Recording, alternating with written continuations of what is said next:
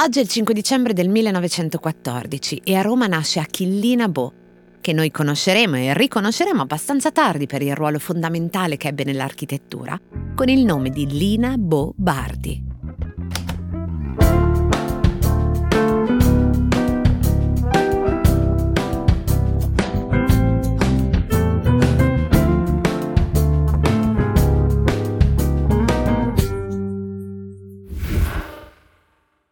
Un servizio clienti a 5 stelle? Ce lo racconta chi lo ha provato. Siete veramente perfetti, siete gentilissimi e ultra rapidi. Resto con voi sicuramente perché mi sono trovato veramente bene. Octopus Energy, energia rinnovabile a prezzi accessibili e un servizio clienti davvero superlativo. Cosa c'entra Lina Bobardi con Letizia Battaglia? Valentino Bompiani aveva definito Lina Bobardi la dea stanca che è un nome bellissimo, letterario, perfetto per il titolo di un libro, come di fatto è stato, quello pubblicato da Joanne Levi nel 2021.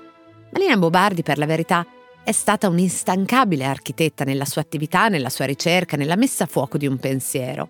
E anche il termine dea mi fa un po' strano, attribuito a una donna che era così appassionata alla gente, agli ultimi, ai corpi e allo spazio per tutti. Lina Bo nasce a Roma, come dicevo, Lì si diploma al liceo artistico e poi si laurea in architettura con una tesi di laurea su un centro maternità per madre nubili. Con Carlo Pagani, che ha conosciuto all'università e di cui diventerà vice direttrice ad Domus, si trasferisce poi a Milano dove entra in contatto con i principali artisti e intellettuali. Tra questi c'è anche Elio Vittorini, che commissionerà a Lina Bobardi uno dei suoi primi reportage, uno dei più importanti sulla Milano del dopoguerra, per Milano Sera, il quotidiano che Elio Vittorini dirige, un reportage sulle distruzioni dovute alla guerra. Dietro le fotografie di questo reportage c'è il grandissimo Federico Patellani. Dietro le illustrazioni, la grafica e i testi c'è Lina, che in quell'occasione scrisse. Fu allora, quando le bombe demolivano senza pietà l'opera e il lavoro dell'uomo, che capimmo che la casa deve essere per la vita dell'uomo, deve servire, deve consolare e non mostrare in un'esibizione teatrale le vanità inutili dello spirito umano. Insomma, altro che idea.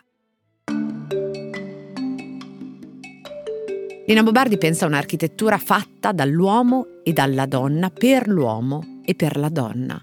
Ma il clima politico italiano questo ovviamente in quel momento non lo consente. E appena il marito, Pietro Bardi, critico, riceve un invito in Brasile, lei va con lui e poi lì si fermano. Ed è lì, in Brasile, è solo lì che Lina ha lo spazio per sperimentare la sua passione per l'autentico, una passione ricercata in modo assolutamente scandaloso. Lina Bobardi vede un grande limite nell'architettura, che è quello di essere separata dalla realtà. È la separazione che c'è tra l'architetto e l'operaio. Da una parte l'architetto nella teoria e dall'altra parte l'operaio, schiavo del lavoro meccanico di saldare un pezzo, stringere i dadi, senza conoscere lo scopo del proprio lavoro laddove invece appunto l'architettura non ha senso quando mette delle gerarchie. L'architettura le deve rompere, deve unire i corpi, non deve separarli, deve dar spazio non solo all'ordine, alla simmetria, all'equilibrio, ma anche alla realtà come si presenta, quindi anche al brutto e talvolta addirittura al ripugnante, perché dice Lina Bobardi, è lì che sta la verità. Scrisse a un certo punto, il bello è il campo di concentramento della società occidentale. Quindi il valore al centro dell'architettura novecentesca maturata negli anni 30 in Italia diventa un simbolo borghese che esclude il popolo, che invece Lina Bobardi scrive con la P maiuscola. E quindi il popolo, la gente e i corpi. Ci sono tre progetti in particolare che rendono Lina Bobardi celebre in Brasile. Una è la Casa de Vidro, che ho già citato nella puntata del 24 novembre. Poi c'è il MASP e il SESC Pompeia. Quest'ultimo è un edificio a San Paolo realizzato nel 1986, su cui Lina iniziò a lavorare molti anni prima quando le venne chiesto di intervenire sui 16.000 metri quadri di una fabbrica in disuso a Pompeia.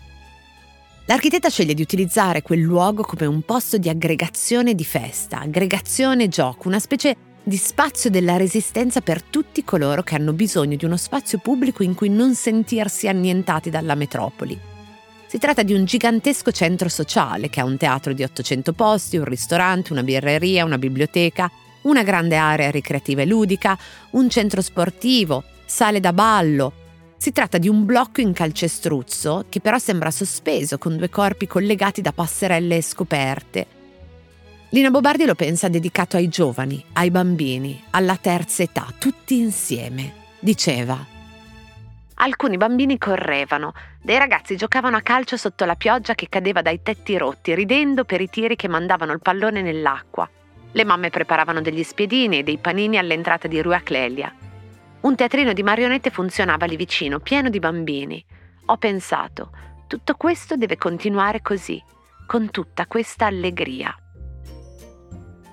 Avete presente, credo tutti e tutte, quei contesti nelle nostre città in cui si fanno recuperi di ex mercati, ex fabbriche, ex quartieri operai e che quindi interessano spesso le aree periferiche delle città.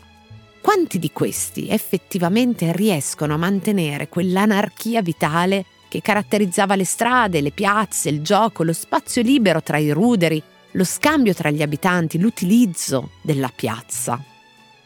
Al SESC tutto questo riesce incredibilmente bene. Lo spazio porta dentro quell'energia e la moltiplica senza incastrarla rigidamente, dandosi come contenitore di un contenuto vivo che c'è già, che non va né guidato né inscatolato.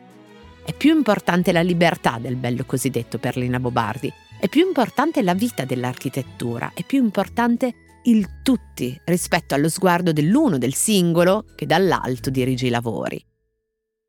E tutto questo succede in Brasile, dove dal 1964, lo sappiamo, si è instaurata una dittatura militare, ma anche il Brasile al tempo stesso che genera personalità come quella di Paulo Freire, il teorico dell'educazione, con la sua pedagogia degli oppressi, a cui Lina Bobardi si sente molto vicina.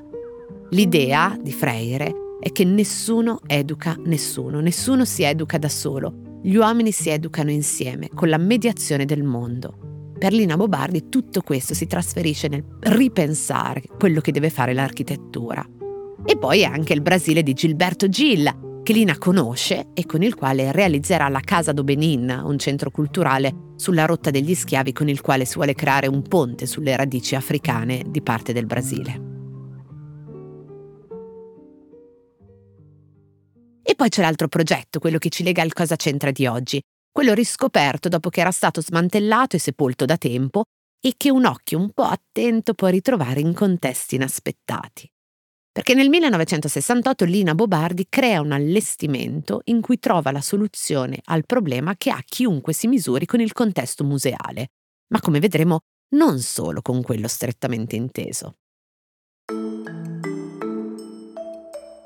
Fate questo esperimento, andate in qualsiasi grande museo, L'ordine con cui procedono i quadri, quello che sta sotto e si vede meglio, quello che sta in alto si vede meno bene, quello a cui si accede dopo quell'altro, seguendo un percorso prestabilito e rigido di gerarchia, quello grande che sta in una stanza grande, quello piccolo che sta con altri piccoli, eccetera, eccetera.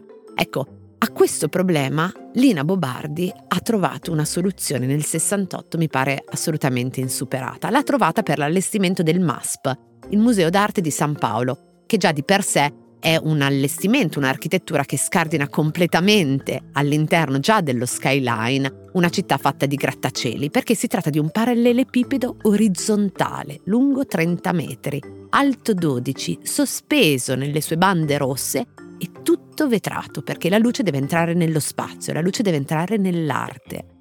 Lì Lina Bobardi propone per la collezione d'arte un allestimento in cui le opere galleggiano letteralmente nello spazio, sono incastonate con le loro cornici in tramezzi di vetro trasparente e a loro volta assicurate queste cornici a dei blocchi di cemento, come se fossero sospese.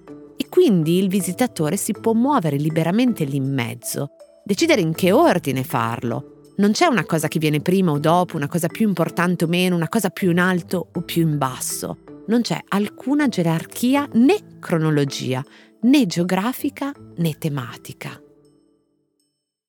E veniamo a noi.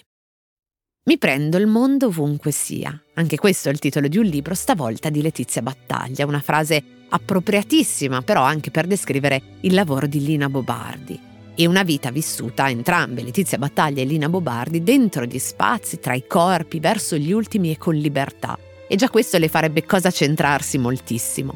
Ma non solo. chi di voi ha visto l'ultima mostra sul lavoro di Letizia Battaglia alle Terme di Caracalla quest'estate a Roma ha passeggiato in un allestimento ispirato proprio a quello del MASP di Lina Bobardi, con le fotografie tutte stampate della stessa misura, tutte esposte nella luce e nelle ombre del giorno, tutte tra lastre di vetro e basamenti in cemento che le reggevano, tutte per camminarci intorno, all'altezza dello sguardo dei suoi ritratti, con i suoi ritratti che guardano negli occhi chi li guarda. Adesso, al di là del caldo bestiale di visitarla in un primo pomeriggio di fine luglio e al di là della cornice già incredibilmente bella delle terme di Caracalla, questo allestimento di Massimo Curzi e Marco Belloni con la grafica di Leonardo Sonnoli restituiva benissimo un lavoro fatto tra le persone, tra i corpi, tra le vite, come quello della fotografa siciliana. E per i milanesi invece, o anche per chi avesse voglia di venire da fuori, questa è una piccola chicca con cui chiudo davvero questa puntata di Cosa c'entra, se volete lo stesso allestimento, riferimento a Lina Bobardi al MASP, è quello a cui si è ispirata stavolta una scenografia teatrale, è in scena in questi giorni al Piccolo di Milano, con la regia di Luigi De Angelis, di Fanny Alexander, la trilogia della città di K di Agota Christoph. Ecco, se andate a teatro, trovate proprio un allestimento ispirato a quello di Lina Bobardi, che ve lo racconta meglio di mille parole in questo podcast.